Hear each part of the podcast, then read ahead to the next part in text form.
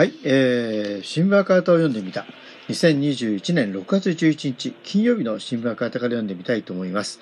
えー、っとね、この頃はちょっと忙しいので、忙しいとか、えー、1日1記事読むのが精一杯なんですけれども、あの、今日は2つ目の記事読んでみたいと思います。え、11面のスポーツ欄ですね。えー、ここにですね、スポーツサイトという、月1回ぐらいかなと思うんですけども、えー、があってですね、あの今回はあのサッカージャーナリストの大隅義行さんが、えー、サッカー文化が感じた言葉という、そういうあの、まあ、コラムといいますかね、を書いています。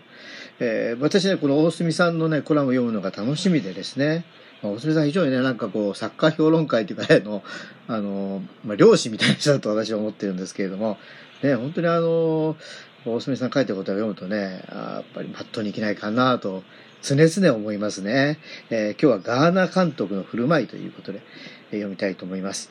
5月下旬から6月15日まで短期間のうちに国内各地でサッカーの各種日本代表戦が9試合も行われています。その一つ、6月5日に福岡で行われた日本とガーナの、えー、アンダー24、U24 代表の試合は日本がディフェンダー吉田麻也ら3人のオーバーエイジが出たこともあり、6対0の大差がつく試合となりました。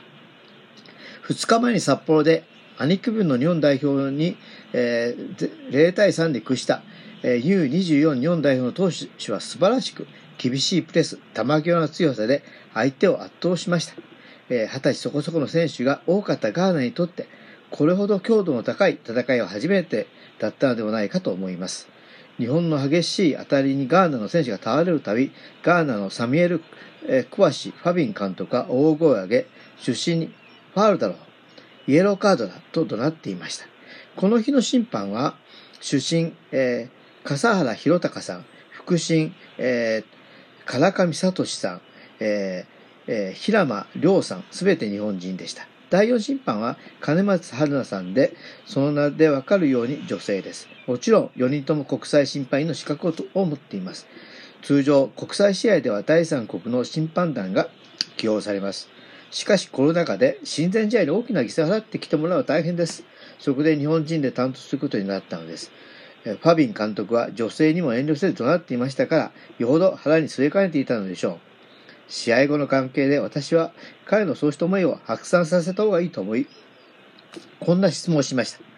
国際試合なのに審判が対戦相手国の人であるというのはアンフェアだと思うがどうですか？バビン監督の答えはとても意外でした。そんなことはない。全く問題なかった。この状況でそうなったことは十分理解している。レフリーはとてもプロフェッショナルな態度を貫き、笛もフェアだった。もちろんファールやオフサイなどで不満はあったが、それはサッカーでは自然なこと。この敗戦を生かして次の試合に臨みたいと。なんと素晴らしいプロフェッショナルな言葉でしょう。様々な思いはあっても、えー、公式の会見は全て吐き出す場ではありません。サッカーに関わるプロとして、レフリーのリスペクトを示すのは大切な役割です。バビン監督の言葉にはそうしたサッカー文化が感じられましたと。いうことですね。そうですよね。これやっぱり大事ですよね。まあ、確かにね、まあ、ね、サッカーっていうのはこう、不条理な部分のがあるスポーツなわけですよね。えー、やっぱりなかなかそのオフサイドでもね、人が判定する、まあ今いろんな機械の導入もされてますけど、まああの、間違うこともあるというスポーツだと思うんですよね。大体あのね、ボールがあの、外に出て、スローインするんだって、本当そこみたいな場合もあるわけですしね。ファールのとこも、いや、そ、そこじゃなくてもうちょっと 後ろだろうとかね、そういうようなことも、まあ、あの、そういうスポーツなんだという、う前提でね、やっぱりこう、まあ、なるべく、じ、なるべくって変ですけど、自分が自分に対してフェアだな行動ができるかっていうことをこ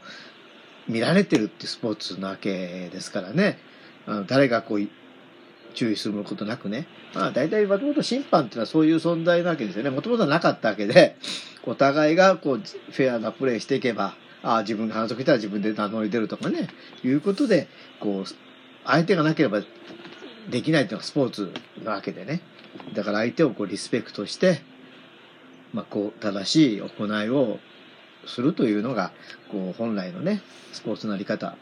ですから、まあ、そういう意味でこの、このファビン監督のこのね、まあ、建前かもしれませんけれども、えー、会見での答えっていうのはね、やっぱそれは大人っていうかプロフェッショナルだなというふうに、もう私も感じましたということで、今日はですね、えー、スポーツサイト、サッカージャーナリスト大住義之さんがですね、サッカー文化感じた言葉ということで、ガーナ監督の振る舞い、えー、これについてコラムを読んでみました。ここまでお聞きいただき、ありがとうございます。